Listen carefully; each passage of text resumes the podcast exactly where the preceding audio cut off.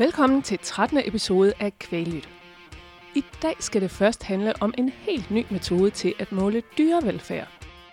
Derefter løfter vi lidt af sløret for, hvad der kommer til at ske på Kalvens dag, som løber af stablen 14. november. Og til slut kommer formand Christian Lund og direktør Ida Storm i studiet. Og de er glade i dag. En helt ny undersøgelse viser nemlig, at danskerne foretrækker danske mejeriprodukter og dansk oksekød. Mit navn er Lone Silvest Søgaard. Velkommen til.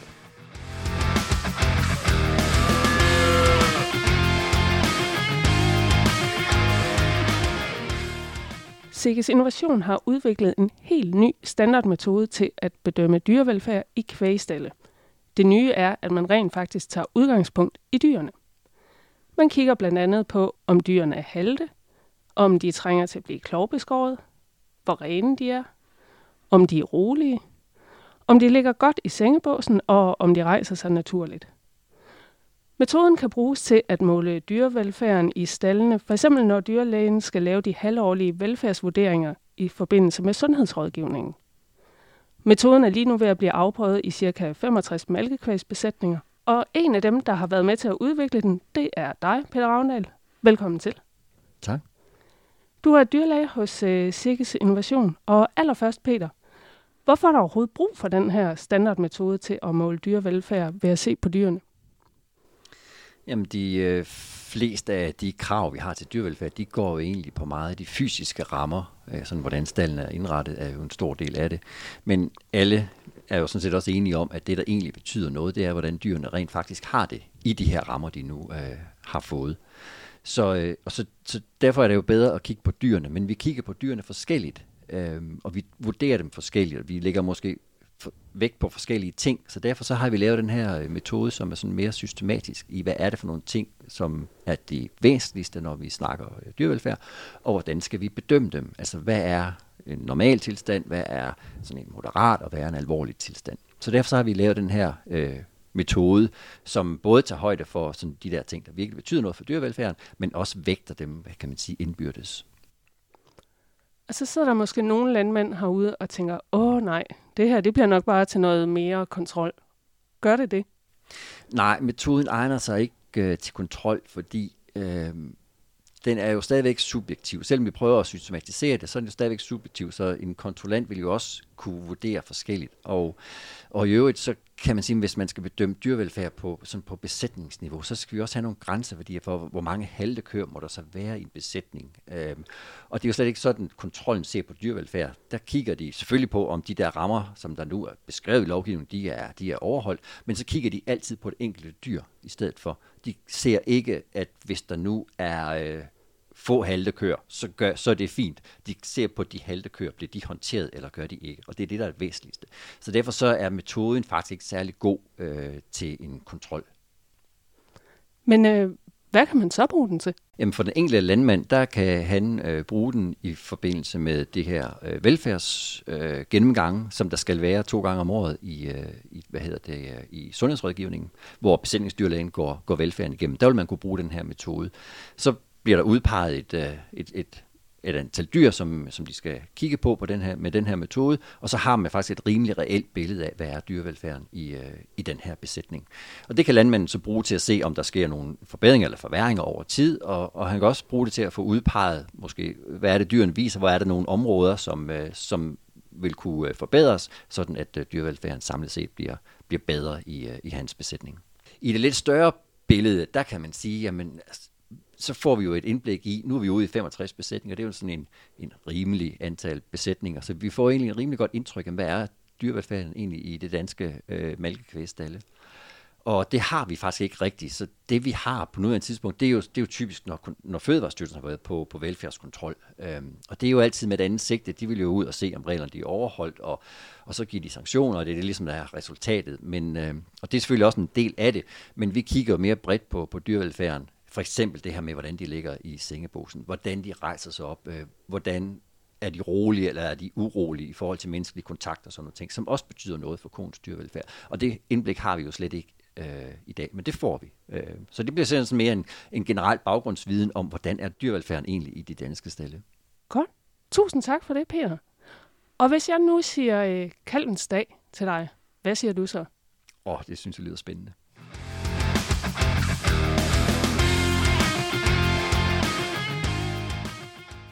I 2021 var der udsolgt. I 2022 var der udsolgt.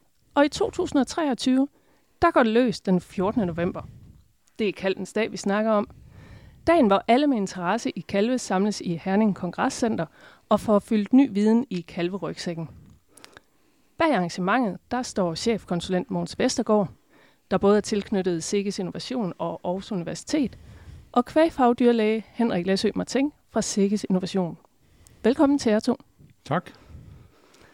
Og øh, Mogens, hvis vi skal starte med dig, hvad kan man forvente sig af programmet for Kalvens Dag i år? Det program, som Henrik og jeg har sat sammen her, det er øh, lavet for, at vi kommer ud i forskellige hjørner af kalvepasningen, så det også matcher, hvad vi har gennemgået i 2021-2022. Og øh, det, man skal huske på, det er, at selvom vi prøver at få indlægsholderen til at lave nogle konkrete budskaber, som kalvepasserne kan tage med hjem og bruge, implementere i praksis, så ligger der viden og forskning eller projekter bag den viden, vi formidler her. Så det skulle gerne være nogle ting, der holder øh, i øh, den lange ende også. Og når du siger, det matcher programmet i 2021 og 2022, betyder det så, at man helst skulle have været der de år for at få noget ud af programmet? Nej, overhovedet ikke. Det kan nemt ses som et selvstændigt øh, program. Øh, vi havde øh, måske tematiseret det lidt mere til at begynde med, men nu har vi prøvet at se på de huller, hvor vi synes, vi mangler at have givet noget information, eller hvor der er kommet noget nyt i de seneste år. Og øh, det er det så, vi har lagt vægt på i årets program. Ja, og i det program, Henrik, der har du jo blandt andet et indlæg, der hedder Immuniseringsprofiler afspejler management, og det kan bruges i praksis. Og med en immuniseringsprofil, der mener du i det her med, at man kan få taget blodprøver af et antal kalve, og derudaf få et billede af, hvor godt et immunforsvar ens kalve har. Men hvorfor har I vurderet, at det er så vigtigt, at det skal have sit eget indlæg på kalvens dag? Ja, man kan sige, at vi har før haft fat i det her omkring råmælk og råmælksrutiner, Uh, og det bliver ved med at være, det er stadigvæk, og det bliver ved med at være et af de vigtigste skal vi sige, forebyggende tiltag, det er, hvordan man får givet råmælk i forhold til at øh, forebygge øh, uh, sygdom. Øh, og nu har vi ligesom fået en ny vinkel på det, der er kommet nogle nye værktøjer, som, øh, som er rigtig gode til at beskrive, øh, hvordan situationen er i den enkelte besætning.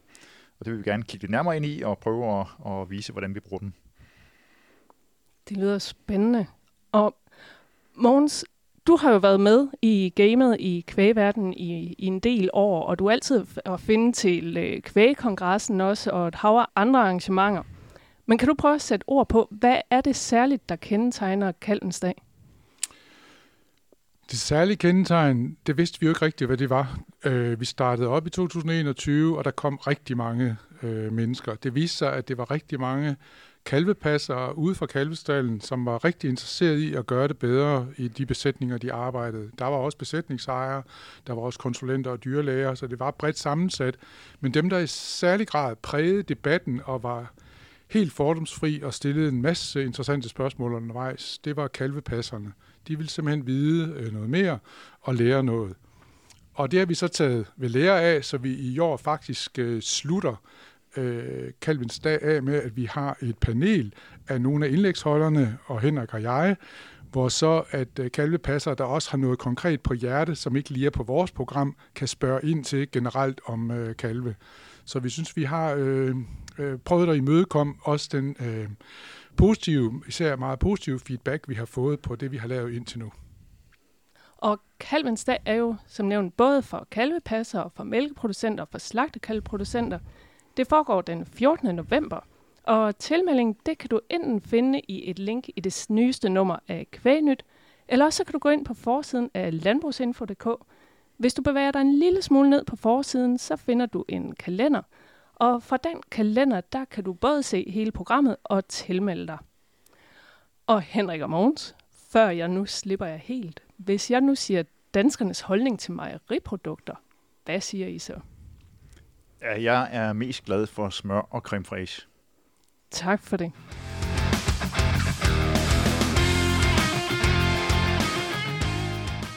Og nu har vi fået øh, direktøren for Landbrug og Fødevarekvæg, Ida Storm, og formand Christian Lund i studiet. Velkommen til jer. Tak. tak. Og en helt ny undersøgelse, som Mejeriforeningen de har fået lavet sammen med Landbrug og Fødevare Kvæg, den viser, at hele 90 procent af danskerne de foretrækker danske mejeriprodukter, og 78 procent af danskerne foretrækker dansk oksekød. Kan I prøve at sætte lidt ord på, hvad betyder sådan en opbakning for erhvervet, Christian? Jamen, jeg synes, det, det er mega fedt. Uh, det viser bare endnu en gang, at uh, vi landmænd, uh, mine kollegaer derude, at, uh, at det, de går og laver, det skaber stolthed ved den enkelte dansker, og det synes jeg jo er, er mega, mega fedt og dejligt at opleve. Uh, vi gør os umage uh, som producenter, og det belønner sig jo sådan en undersøgelse. Og har I nogen bud på, hvorfor det forholder sig sådan? Jeg tænker jo bare, øhm, vi er rigtig, rigtig glade for, at der er den opbakning. Der er jo, man var egentlig lidt i tvivl om det, inden den her undersøgelse blev lavet, fordi der er så stor mediedækning på, fra dem, der er meget kritiske over for kvægebruget, over for mælken, over for oksekødet.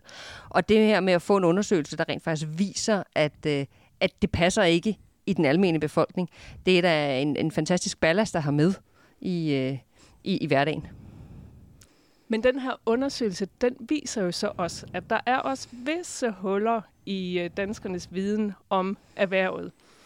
Øhm, blandt andet så, så tror næsten halvdelen af danskerne, at der er flere køer nu end for 30 år siden. Og cirka en tredjedel af danskerne, de tror, at langt de fleste køer, de går i bindestalle. Så der er jo, øh, vi har en opgave med at få ryddet nogle misforståelser af vejen. Men, men hvad tænker I, der er sådan den væsentligste viden at få, få ud til danskerne? Jamen den væsentligste viden, det er jo stadigvæk, at vi åbner vores stalle, og vi åbner vores gårde og fortæller den gode historie. Og det kan man gøre ved, at man inviterer børnehaver, børnehaver og alt muligt andet med i skoleordningen, som Landbrug og Fødevare de laver. Men det kan også være, at man øh, sammen med sine børn taler om, at det er mulighed for at få deres klasse hjem på, på ejendommene. Det ser jeg faktisk mange landmænd, der gør. Og så også øh, det, der foregår på sociale medier, at man er aktiv der.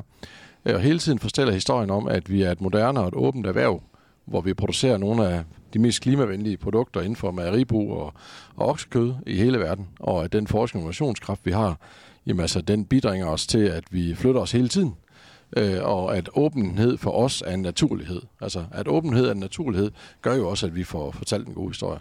Men der er jo ingen tvivl om, at der er generationer af mennesker, som jo er en eller anden generation ud af landbruget, og de kan huske, at de har gået hjemme ved bedstefar eller deres forældre og fået med roer og halm og alt muligt og må ud i en bindestal. Men det er altså anderledes i dag, og, og det skal vi jo bare være, være gode til, som vi allerede er. Men, men vi skal blive bedre til at, at lukke døren op til, at vi øh, er en åben øh, kvægbrug i Danmark. Men jeg kan ikke lade være med at tænke på, når du siger sådan, Christian, altså det tager jo tid.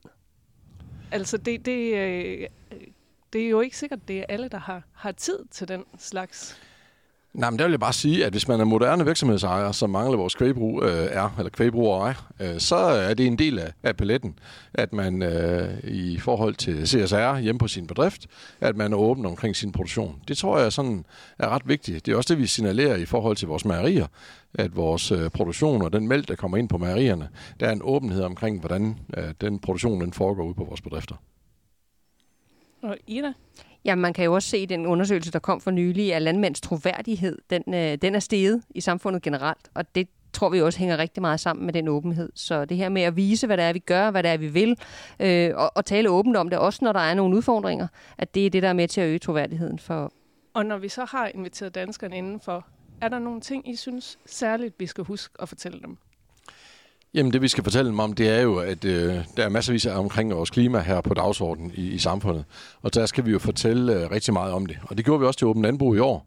Øh, og øh, det også viser i de undersøgelser, at faktisk øh, når de mennesker, der har været på besøg på vores gårde, jamen, de har haft en større øh, indtryk af, at vi gør noget ved klimaet, øh, da de er taget hjem fra et besøg på et kvæbrug. Så det er faktisk noget, som danskerne tager til sig, og de lytter til os. Så hvis vi har troværdighed i vores kommunikation til vores øh, besøgende på vores gårde, jamen, så får vi også mulighed for at få større tillid. Vi får også mulighed for at flytte danskernes holdning til, hvad vi går og laver ude på bedrifterne.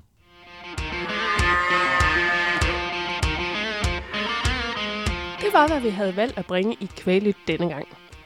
Hvis du ikke allerede følger kanalen, så se om der ikke er en lille knap, der hedder følg eller abonner på din øh, telefon, der hvor du lytter til Kvælyt. Hvis du klikker på den, så får du helt automatisk en melding på din telefon næste gang, der kommer en ny episode i luften. Tak fordi du lyttede med.